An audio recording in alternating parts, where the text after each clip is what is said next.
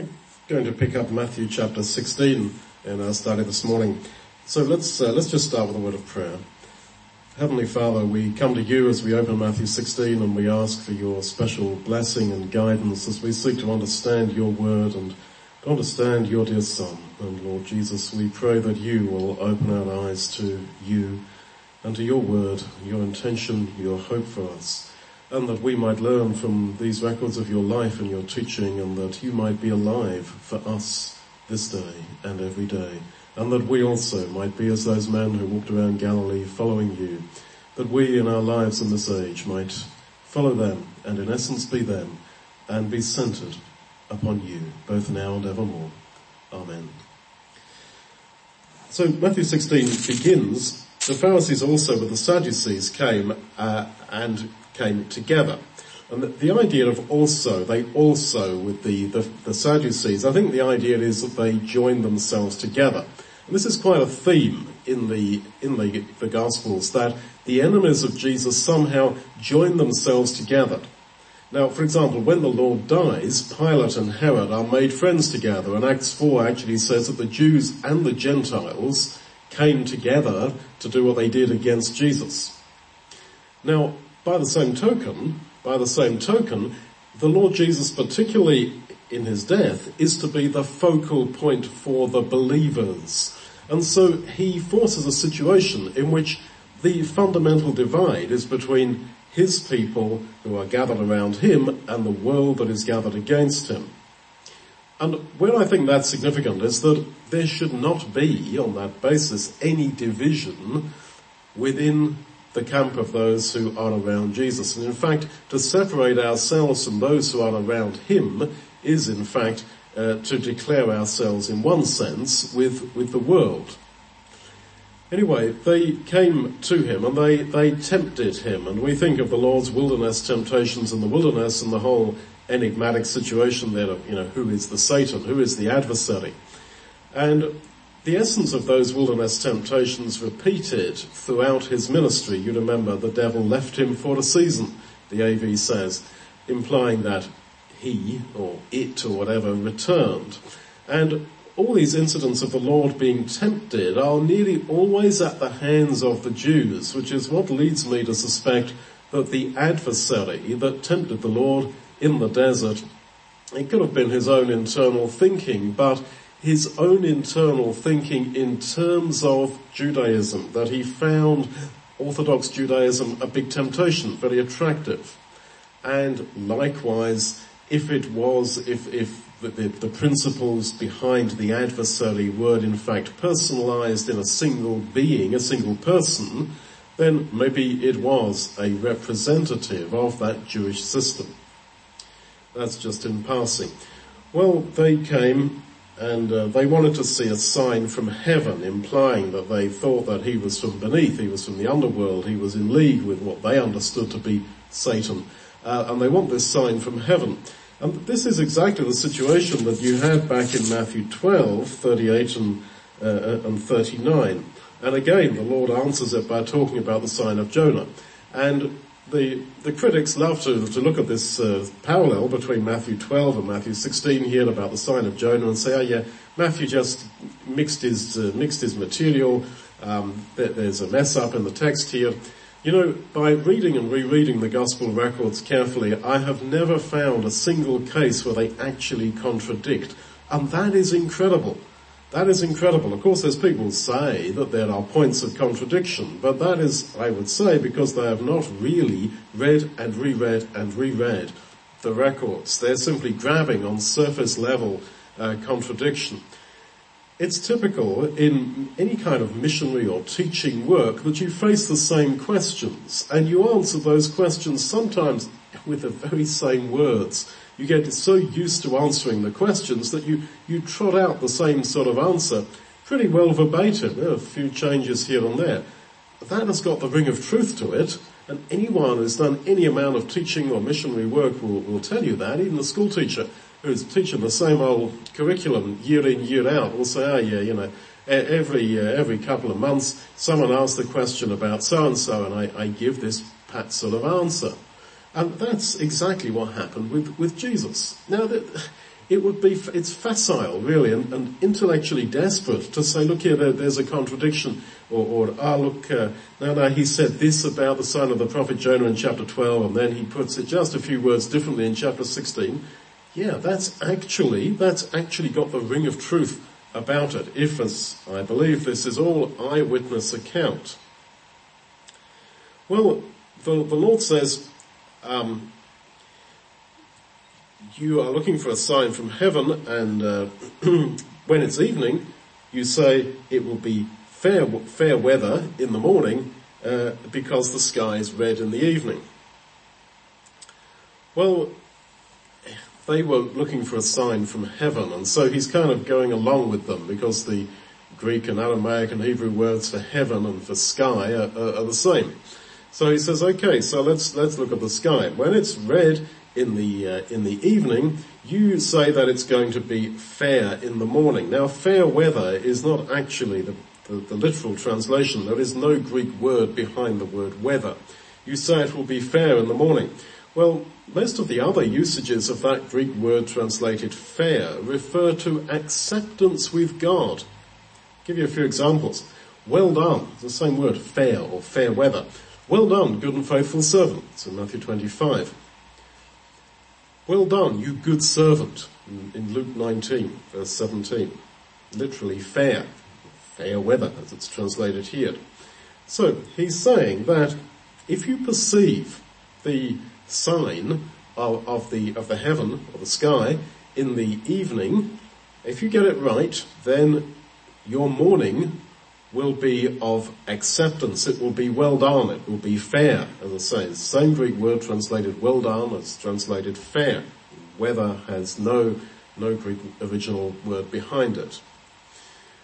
But if you don't, as, as I understand what he's saying, if, uh, if you don't, and it's uh, going to, and you only perceive it, you, you only see that sign in the morning, then it will be foul weather. And the word really does mean a tempest or a storm, which is used again about, uh, by the Lord as a metaphor for condemnation. So then I think what he's saying then is that if you perceive the sign in the evening, then your morning will be fair, will be well done, will be acceptance. But if only in the morning do you perceive the sign, then this will be condemnation. And what is the uh, what, what is the the sign ahead of time than after the event when it's too late and it becomes a portent of your condemnation? But in what sense then was the resurrection of Jesus a sign to the Jews? Because of course the the big issue is that Jesus rose from the dead, but he did not stand up and say da da da like in front of everybody he appeared privately, privately to those who already believed in him.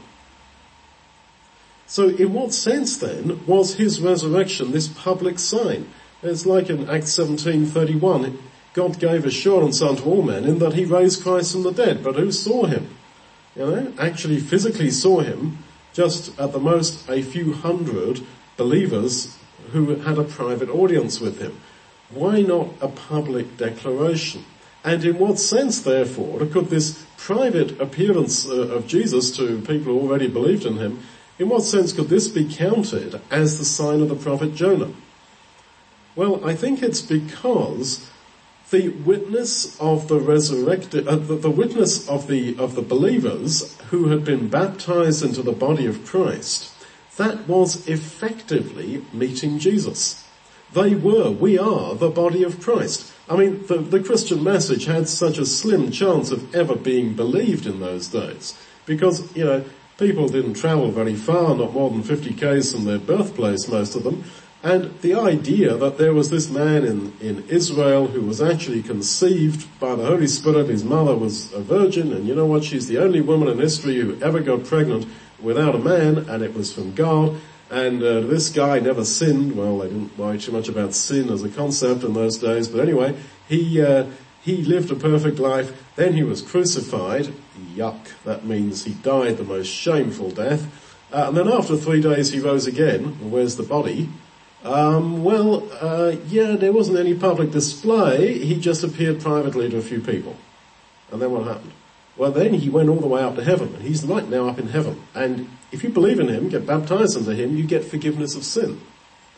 I mean, that message had pretty well zero chance of being believed. It sounded crazy. Because the obvious question was, look here, where is he? I'm not against you, man, but where is he? Can I talk to him?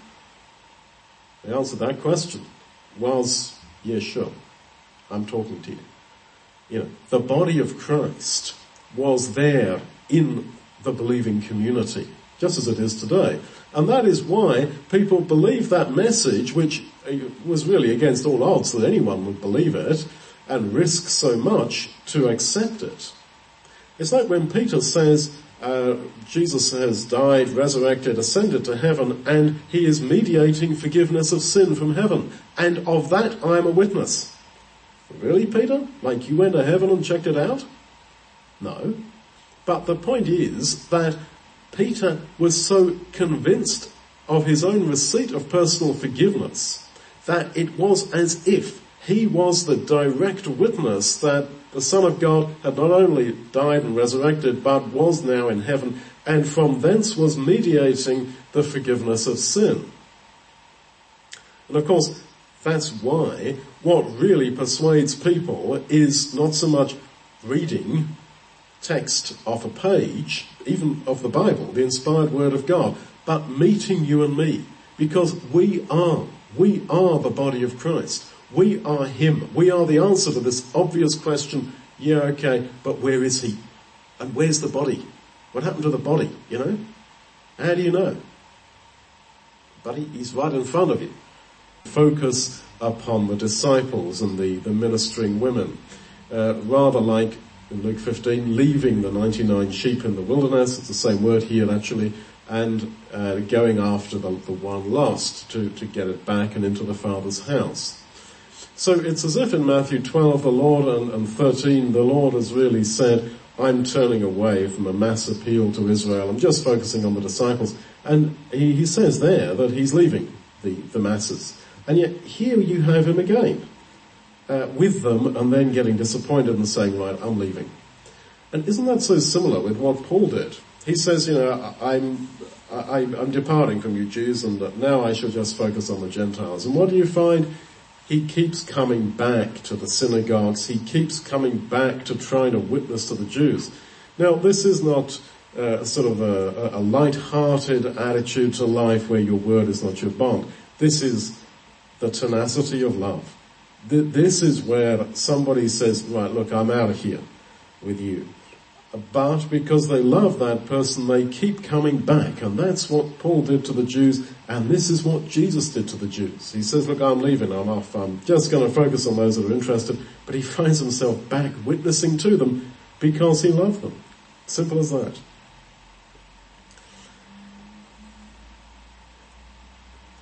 Now the disciples in verse 5 had forgotten to take bread. And this is a bit of an anticlimax. So the Lord is saying, look, I'm turning away from Israel as a whole and I'm focusing on the disciples, but then they themselves seem somehow off with him in this incident. They themselves seem somewhat uh, separated from him.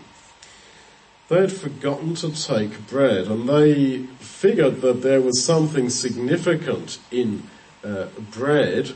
Um, and uh, the Lord uh, says that you're too influenced by the yeast of the Pharisees and the Sadducees. Well, he's used yeast earlier in chapter 13 as a symbol of teaching. So he's saying, look, uh, beware of the teaching of those religious leaders.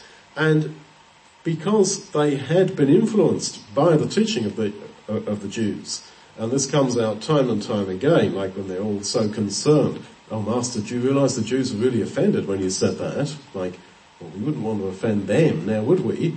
Um, it seems to me that they'd got this uh, idea in their head from the Pharisees that, oh, there were times that you must take bread and they'd forgotten to take bread, etc. and they felt bad about it.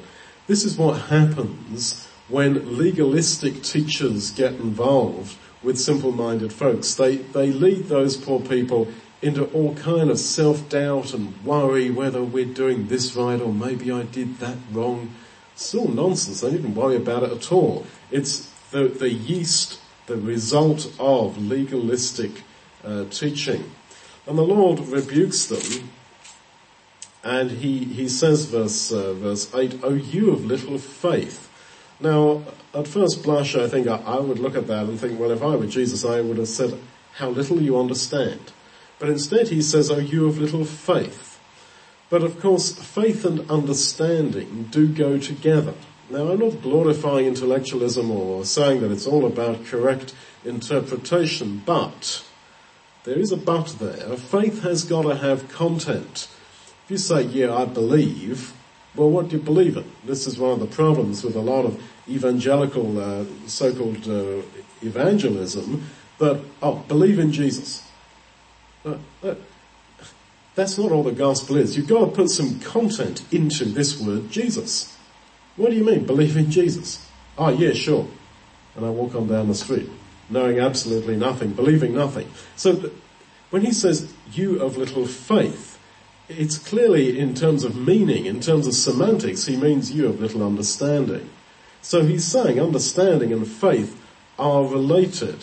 And uh, this word pistis, which is one of the New Testament words for faith, is translated in the, in the Septuagint, the Greek Old Testament, as both faith and truth. In other words, faith has got content and faith is related to uh, truth, to, to some sort of correct understanding. That's why the emphasis is very much in the Old Testament upon knowing Yahweh, or in the New Testament, know the Lord, uh, because that is to believe in Him. There is a connection then between knowledge and belief. I'm not saying, uh, I'm not touching on the issue of how much knowledge or what nature of knowledge. I'm simply saying that there's got to be content to faith. And don't fall for this simplistic sort of idea that, quote, you've just got to believe in Jesus. Well, what do you mean? You've got to put meaning into that word. Do you mean that I've got to believe in Jesus as what? You know? As a, you know, as a Superman, as a, I don't know, a Buddha, as what, the prophet of Islam, or, you know, what do you mean? You've got to believe in Jesus. You've got to put content into that. Verse 13. When Jesus came into the borders of Caesarea Philippi, he asked his disciples, whom do men say that I, the Son of Man, am? Well, I think you see him here working in educating the twelve according to a kind of a program. They had been out of Jewish territory and he'd been trying to explain to them about himself and now like a good teacher, now they're back within this particular area. Now he asks them what for him was a key question. He doesn't start off by saying, who do you say that I am? He starts off by saying, whom do men say that I am? And then he moves on to who do you say that I am? And again, you see him there as the great teacher, the great psychologist really extraordinaire, that he starts off by saying, look, place me in the wider context. Who do men say that I am across the spectrum? What's the spectrum of belief about me? And then he moves in personally, and who do you say that I am? And that, that is just basic, if you like, teaching psychology. Get the student to see the wider picture of all the different possibilities that there are about something, the various theories, and then what do you think? This, you see that in textbook after textbook. Here's all the different theories, and now here's the question, and what do you think? And the Lord really had thought out what he was doing. I mean, he really had. He wasn't just living day by day, making it up as he went along he clearly was working to a program that he had worked out and the degree to which God uh, gave him that program compared to the degree to which he worked it out for himself, that's something we could uh, think about and chat about maybe later. Well, he says, who do people say, according to the King James, that I, the Son of Man, am? Well, as that stands in the Greek, that's a very messy construction. Who do people say that I, the Son of Man, am? You could argue that he is using the I am, that this is another allusion to the name of God. And you know, John 5.43, I came in my Father's name. He carried the Father's name. Let us not forget that. Although we don't accept that Jesus was God himself, he carried the Father's name. And yet he, he, he definitely prefers the Son of Man as his favorite title. So I think you would have here an example then of what we could call juxtaposition. That means putting together two different sort of st- uh, strands of thinking. I am the I am, and I am the Son of Man. The human side and the, the divine side. And he puts them together. And in discussing with Trinitarians, I have found so often that they'll quote a verse. Okay?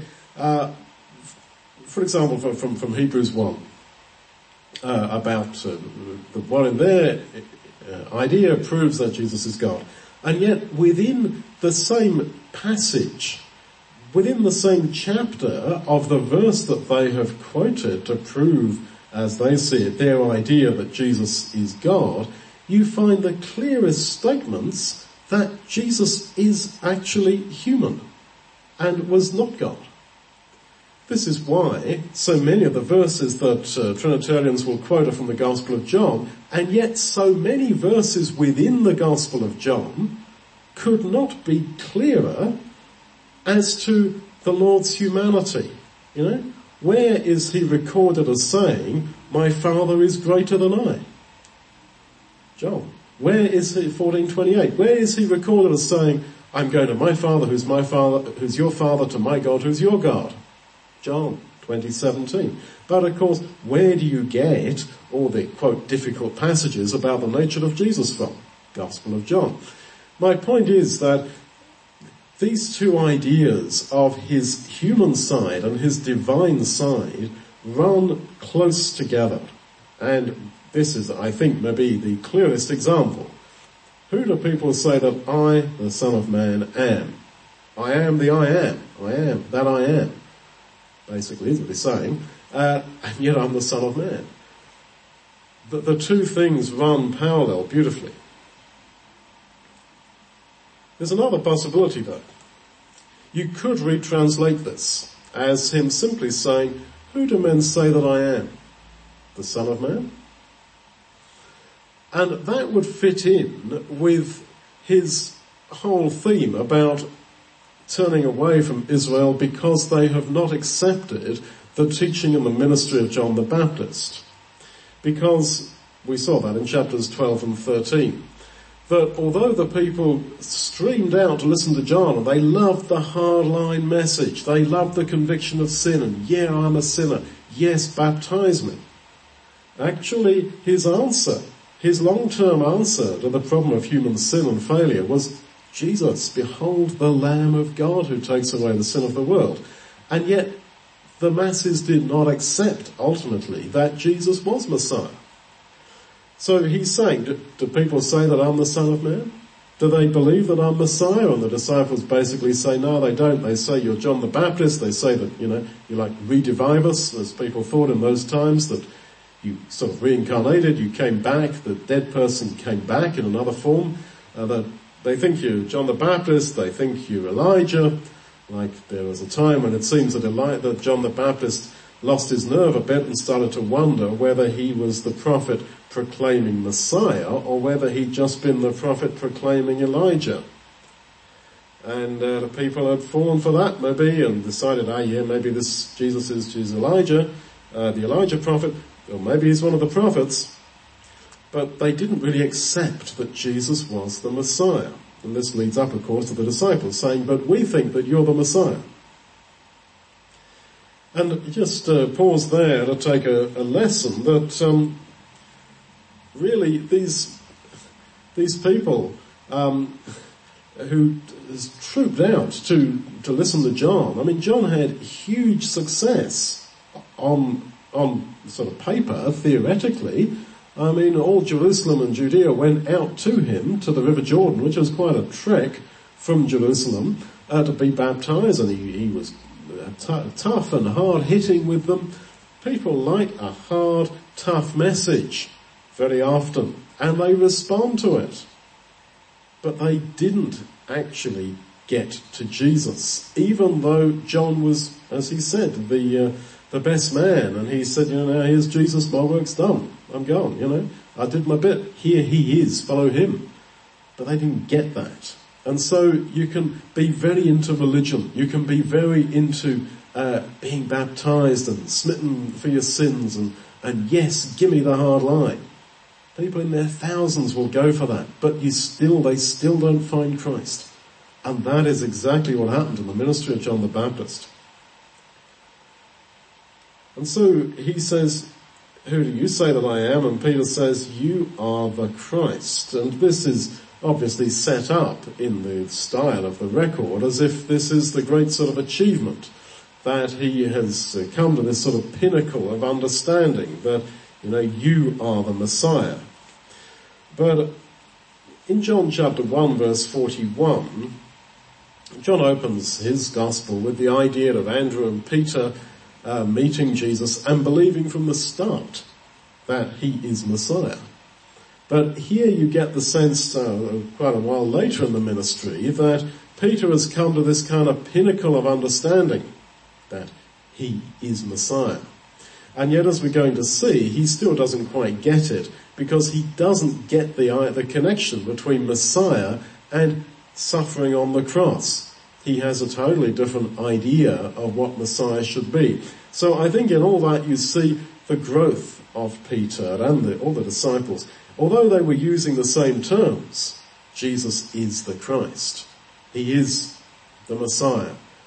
Israel's hope. He is the Son of God. Yet over time, the meaning that they put into those same words increased. They went up and up. And that is the pattern for all of us, that the, the truth, the, the true propositions about the Lord Jesus that we might have even learnt from, from childhood, some of us.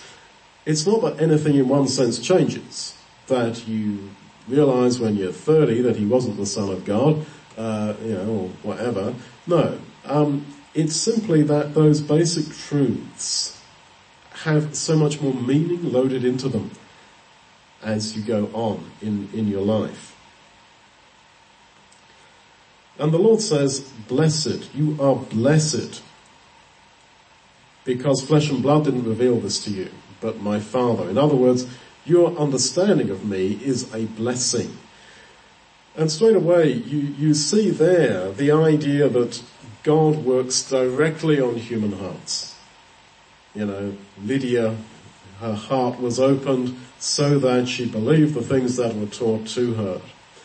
It's not as if God sort of faces off against man over an open Bible and says, look guys, if you understand it, if you read it right, I'm here for you. If you don't, well that's it.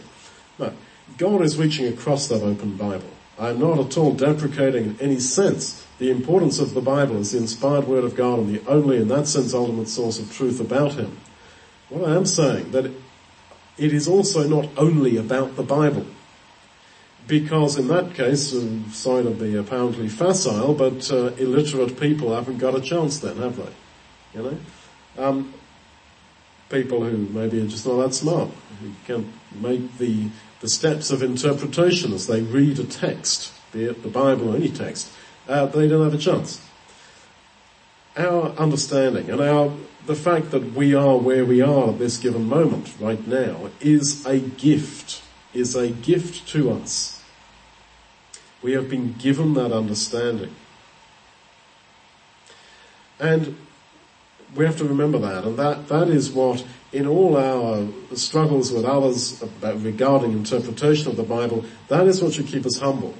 That it is not by your unaided intellectual ability that you have got the understandings that you have, you now hold. You have been given them, and that is a blessing. That is a gift and you should be humbled by that.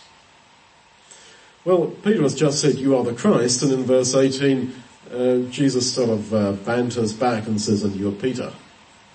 Um, he gives him a name which is not attested, Peter, as a, uh, a, common name in uh, in the first century, looking at inscriptions, etc., on graves and so forth that have been uncovered. He gives him a name that is basically slang. That really means rocky. It's like calling a guy rocky. And the, of course, the funny thing is with Peter that on many uh, indicators he was not rock. He was very weak. You know, he denies the Lord. He, he's sort of one minute, oh, you're never going to wash my feet. Oh, well, okay, yeah, wash my whole body. Uh, then in Galatians 2 we read that Peter, the AV says, dissembled, that he, he was shaken, that when the, the big senior brethren came from Jerusalem, he wouldn't eat with the Gentiles, and then when they left, he did, and Paul has to go hold of him and say, look here, Pete, you're in the wrong, mate. You are absolutely wishy-washy, and one minute you're this way, the next minute you're the other way, uh, which was of course true. You know, well, Paul says in criticism of Peter in Galatians 2 is, is true as far as it goes. Um, and yet Jesus calls him Rocky. And I think that just shows that the Lord Jesus looks at people far differently to us, not just in that he looks far more generously on people than we do, but he looks simply differently. That he saw in Peter a rock. He saw a core basis of faith in him as the Messiah, as the Son of God. And, you know, that, that is how the Lord looks, I'm sure, at so many of us. Uh, and it, it, can be when you look at people who irritate you maybe in church life, you, you think, oh yeah, but look, she's here and then she's gone and him, well, you know, he's here, then he's gone and he's, yeah, look, he's got his extracurricular interests and activities, shall we say, that uh, not that smart and so forth. But you know what? I can think of two people, just as I say these words to you, I think of one brother and one sister I have very much in mind when, when, when I say these things to you. And you know what? They've been around. They've been around in my life for about 25 years. And actually, like it or not, whether I like it or not, they actually are like rock because in their core heart, they really believe. Whereas I know people who were baptized, who seemed wonderful, who were not at all, uh, you know, unstable, who looked as solid as a rock, who turned around and said, you know what, just kidding. I don't believe a word of this. Or people who appear like that and then something big comes up in their life, they're gone. You know, parent dies or marriage problem or something. Uh, the next year, you know, year down the track, they're atheists. I, I mean, you know, how God sees is different. How God sees is simply different and we have to bear that in mind. And Jesus says, you're Peter and upon this rock I will build my church. Well, the rock in a sense was Peter because he just said, you are rocky. You are the rock, Peter. And yes, Peter was the one who was used to start the church off and we mustn't react too strongly against Roman Catholic uh, misinterpretations of Peter. Uh, we've got to accept that Peter is the one who's nearly always first in the list of all the disciples. He clearly was the leader of the early church and the Lord used him to baptize, you know, 5,000 people, uh, 3,000 in one day at the day of Pentecost. He was used mightily as the one to start the church. Let's face that. And yet, of course, it is also true that the the uh, the basis of uh, his rock-likeness was his confession that Jesus is the Son of God. And you could quite rightly say that that belief in Jesus as the Son of God is the rock, that that is the, the basis upon which I will build my church. Just notice, I will build my church on that rock. It's not, as I say, that God is facing off against man over an open Bible and saying, you guys get on with it. I gave you my son, given you my word, see you at judgment day. It's not like that.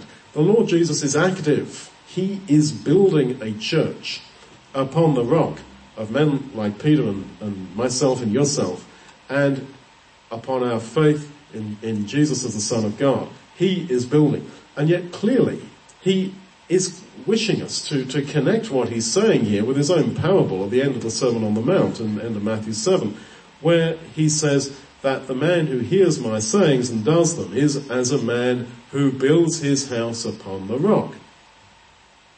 So here he's saying, I build my house, my church, upon the rock. And yet Matthew 7 he says, you've got to build your house upon the rock of belief in my words, belief in me.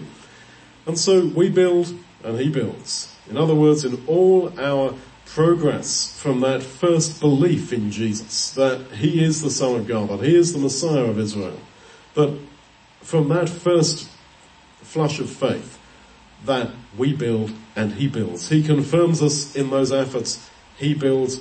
We are co-workers with him.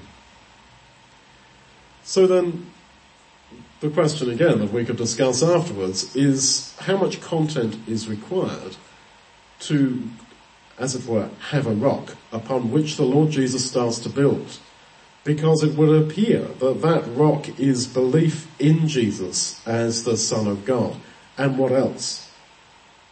Well, he doesn't define anything else here, does he? You may say that belief in Jesus as the Son of God implies a belief of certain things and a rejection of other beliefs. That, that is true. Uh, but, well, we can discuss it, but I would uh, simply say that I do not see, I do not see suddenly specifically defined anything much more. And from that first faith, he will build and you will build. Now he says, I will build my church my church. Um, this is the first reference to the, the word ecclesia in the in the New Testament, and of course this was the word that Jewish people were accustomed to hearing in the context of the people of Israel, the ecclesia of God of the Old Testament. And you know the Lord is saying, "I'm building a new Israel on the the basis of faith in in me as as God's Son." So we need to remember that the church is built by, by the Lord Jesus. It is not man-made. It is not a human social club. It may appear like that. The visible church may appear like that, but the invisible church, the true church, is not. And of course, he's not building a load of churches. He's building one church. Um, he's and on that same simple faith in him as as God's son. And he says that um, the gates of hell would not prevail against it. And he's uh, alluding to this rabbinic idea that Abraham sat at the gates of hell to prevent the circumcised falling, uh, falling into it. And I think the Lord is saying, no, it's not that. It's not all your Jewish uh, fiction and all that. It is simple belief in me. It's not even descent from Abraham. It's not being circumcised. It is believing in me. Now, Jesus says to Peter, upon this rock I will build my church. And you need to parallel that with some other things the Lord says to Peter, Luke 22 verse 32, when you are converted, strengthen your brethren. So it's as if his conversion was believing in Jesus really as the Son of God and building the Lord's church, strengthen your brethren. And then when uh, he meets Jesus um, in John 21 by the uh, by Galilee, um, he says, you know all things, and you know that I love you, Peter says, just like he said here, I believe you're the son of God, and Jesus said, feed my sheep, feed my lambs. And so, I will build my church, strengthen my, strengthen your brethren, feed my sheep. This is all part of the same thing. But of course for Peter to do that, he had to go through the pain of denial and repentance and, and all the bitter tears that, that went with it. And what's so significant when you, when you come to, uh, to Peter's letters is that he tells all of us, first Peter 2 verse 5, to build up the house of God. So he's saying that, look, the pattern of my life, the, the, the shape of my earlier life, is actually a pattern for all of you. That this is what you shall all go through, one way or another. Well, the Lord says, verse 19, I will give unto you the keys of the kingdom of heaven. Whatever you bind on earth shall be bound in heaven. I don't think that this means that sort of Peter had the arbitrary power to say to some guy, right, you out forever and you in. Not at all. Um, the idea of uh, having the keys means that you can unlock or open. Uh, you, you can open or shut the kingdom. And of course the Lord in Matthew 23 says to the scribes that you shut up the kingdom of heaven against men. And the job of Peter was to undo the damage done by those scribes and to open up the kingdom, entry into the kingdom for others. Now, in the last day, the door shall be shut. Matthew 25:10 is quite clear that eh, in the parable there, that the foolish virgins come too late and the door is shut. They can't get into the kingdom. And yet, I think what he's saying is that by the preaching of the gospel in this life, you have the power to give the way into God's kingdom to men and women. And you also have the power to close it. Well, how do you close it? Well, you can close it by simply not preaching to them. Or you can close it as the scribes did in Matthew 23, 13. You can shut up the kingdom of heaven against men by uh, telling people, look here, you've got to do this, this, this, this, this to get into the kingdom of God. And people say, ah, I can't do that. Sorry mate, I, I can't get to that. I, I just can't do that.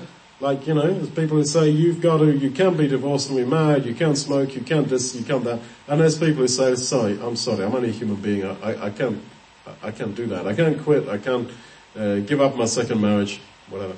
And if you're saying, yeah, well, sorry mate, then you're not going to be in the kingdom of heaven, then you have shut up the kingdom against those people.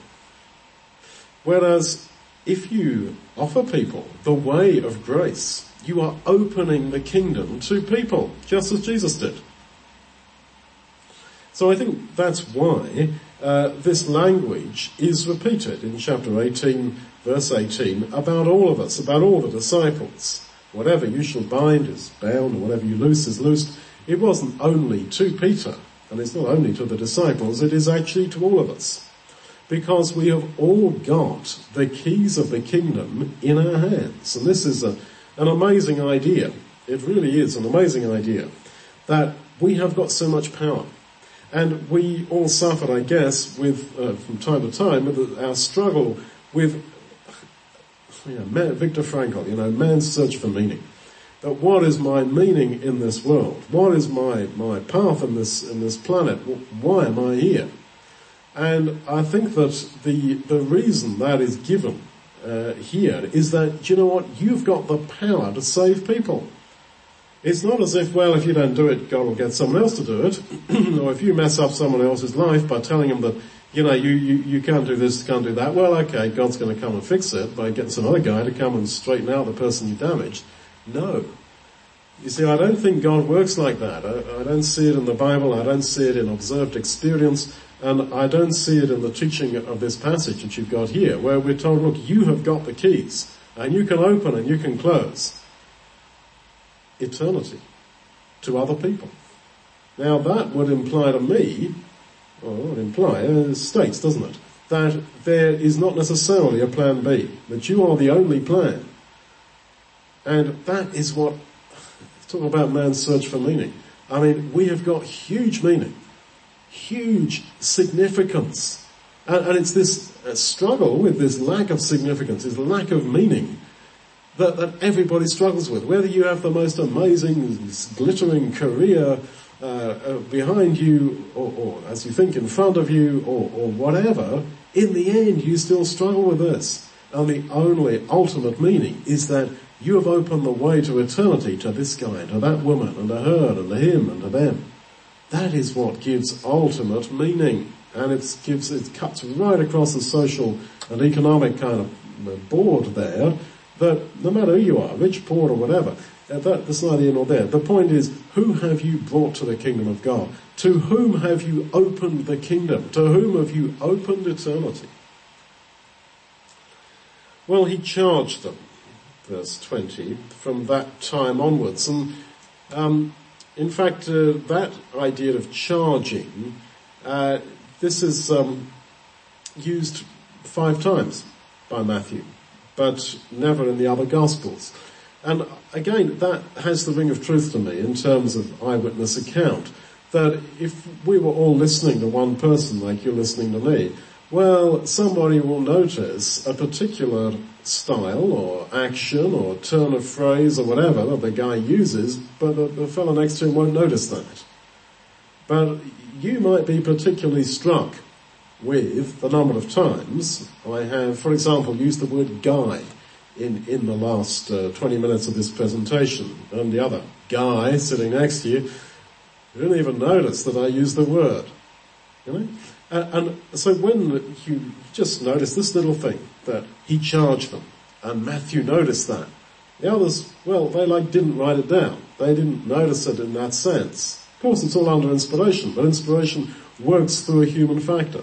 It works through, in that sense, human observation.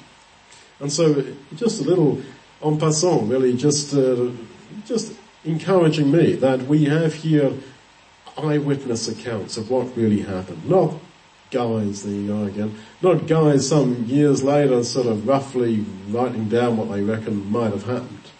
This is actual eyewitness account, and I think there's evidence for that within within the actual nature and structure of the Gospels and the words and the style that is used. So from that time, he starts to show them how he must go to Jerusalem and suffer many things, be killed and be raised again the third day. It's as if, as I say, he is this wonderful teacher, and once they go into Caesarea Philippi, as they cross the, the line, uh, the, the uh, state line as it were, they, they come into, into this new territory, and uh, then he says, right, now we're here, now I can give you the question. Oh, wow, you answered real nice. Okay, now we can go to the next bit, and he starts to give the big one about how he's going to die and, and all the details, etc. But he turned, uh, verse 23, and says to Peter, get behind me, Satan, because Peter has said to him, no, no, no, no, this shall not be unto you. Many times you get the impression that Jesus had the habit of walking ahead of the disciples with them following him. It's mentioned a number of times in Luke particularly that he went ahead and they followed him. So the fact he turned and said to Peter would suggest that Peter is walking behind him. And you may like to underline a few things in your in your Bibles, get your, get your pens out. Um, verse 23, he says to Peter, get behind me. And then he says, uh, 24, if anyone will come after me, come after me and get behind me are the same, the same word. And then you got the same word again, let him deny himself, take up his cross and follow me. So you see, you can put a, a, a blue circle, that's what I'm doing, with my green coloured pen, uh, around 24, follow me, 24, come after me, and 23, get behind me. It's all the same word. Physically, Peter is following Jesus. He is walking behind him. And yet Jesus turns and says to him, get behind me. Well, like, but I am behind you. If you're really going to walk behind me, if you are really going to come behind me, then pick up my cross, your cross, and walk behind me. Now this is a real challenge, is it not, to, you know, Sunday morning only Christianity, Sunday school Christianity, that we're trooping behind him because that's our culture and that's how we ended up. And uh, yeah, I'm a Christian. But to really follow him is to take up his cross and to follow behind him. Therefore, why was Peter so uh, anti the idea of the Lord Jesus uh, dying on the cross? The answer of Jesus to him is, you take up your cross. In other words, Peter was so anti the idea of Jesus dying on the cross because he sensed, maybe subconsciously, but he sensed that if he died on the cross, I also must die on the cross. All that is true of him must be true of me to some extent and in some way. And if he died on the cross, I don't want to do that. No, don't you do this. And the answer of Jesus to him is, Peter, take up your cross, your cross, and follow behind me. And this is very powerful, is it not? This is very powerful. This cuts right through any idea of cultural Christianity. That it is about picking up the cross. And I think this would explain why, for me at least, uh, and I suspect it's for you as well, when we come to the crucifixion accounts, the actual record of the crucifixion accounts, there is a, temp- a, temptation to skim read it, to say, oh, poor Jesus, oh yeah, look, yeah, I know what's going to happen, let's get through this. You know? And I wonder if that, if that reticence to actually engage with the record of his actual physical crucifixion is not simply, is not simply because, oh poor Jesus, oh I get upset about it. If you get upset about it, get upset about it. Great. You cry some tears for Jesus. Great. You wouldn't want to avoid doing that, would you? I, su- I suspect that our real reason is because, and again, this is unspoken. This is deep in, in the human psyche uh, of unconsciousness. I suspect that it's because we recognize that his cross is my cross. That whatever is true for him ought to be, must be, true for me to some degree. And the Lord says to him that, um, verse uh, 25, whoever will save his life is going to lose it. Whoever will lose his life for my sake shall find it. And Mark 8.35, the parallel just adds the words, for my sake and the Gospels. So how in practice do you lose life? You lose life in the work of the gospel. That is how you suffer. That's how, that, that is the way to lose friends. That's the way to lose your family. That's the way to suffer, is to give your life for the sake of the gospel. And I think he particularly does have the work of the gospel in mind because he says, uh, verse 26, what is a man profited if he shall gain the whole world? Well, there is only one other reference to holos cosmos, the whole world. And it's the only other reference in the whole of the New Testament is also Matthew. And it's in the uh, context of the uh, the Great uh, Commission that the gospel is to be taken to the whole world.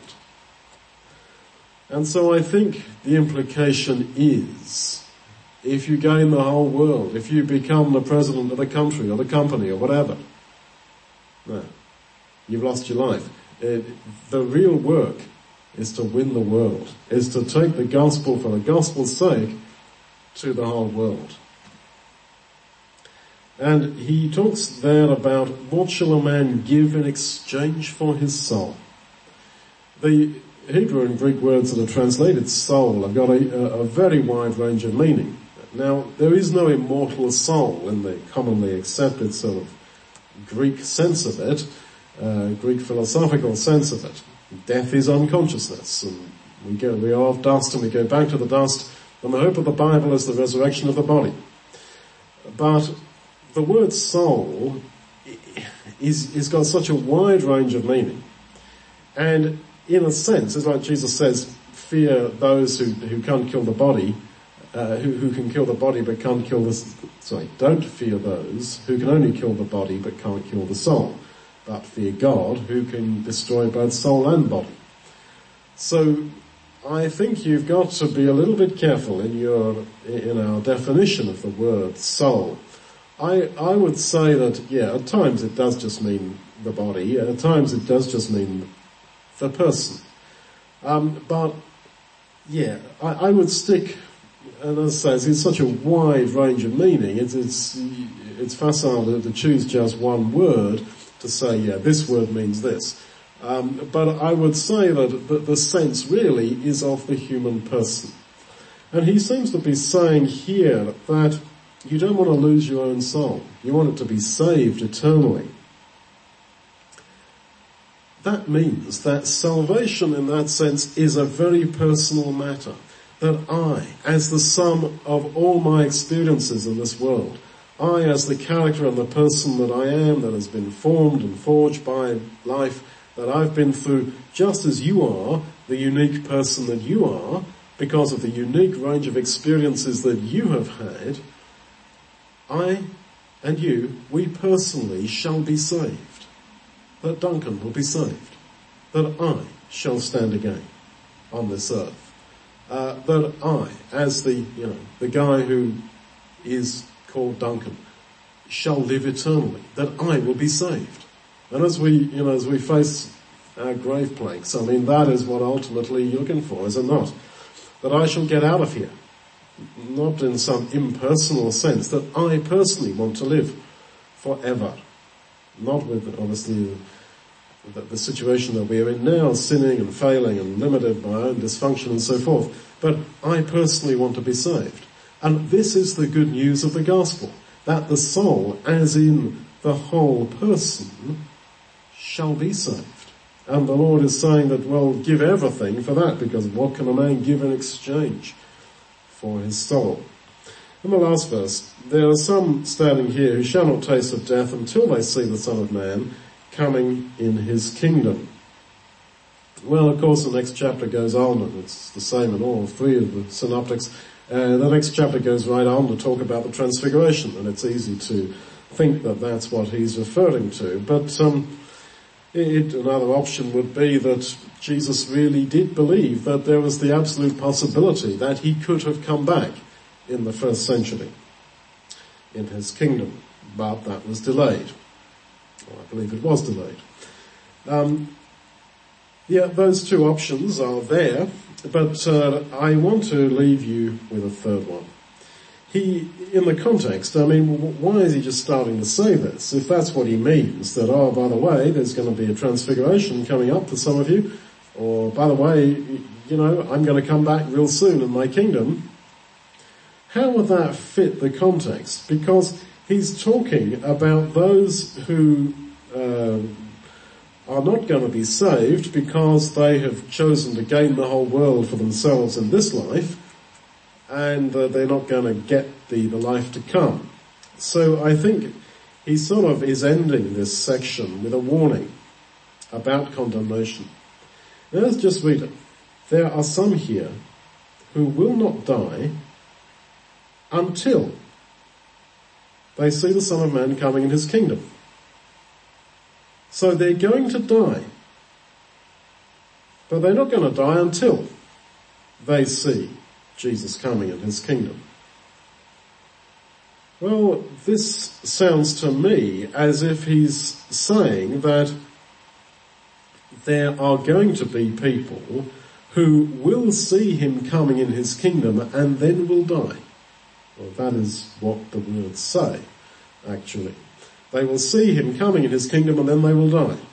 Well, you know, this all the ideas that he might be talking about the uh, the disciples or the faithful amongst the disciples, etc. I mean, it, it, can't be. He says, when you see the Son of Man coming in His kingdom, then these people will die. This category of persons will die. I would put this together with the the way that several times the Lord says in His teaching to the Jews, to the unbelieving Jews, you won't see me again until you say, blessed is he who comes in the name of the Lord every eye shall see him, including those who pierced him.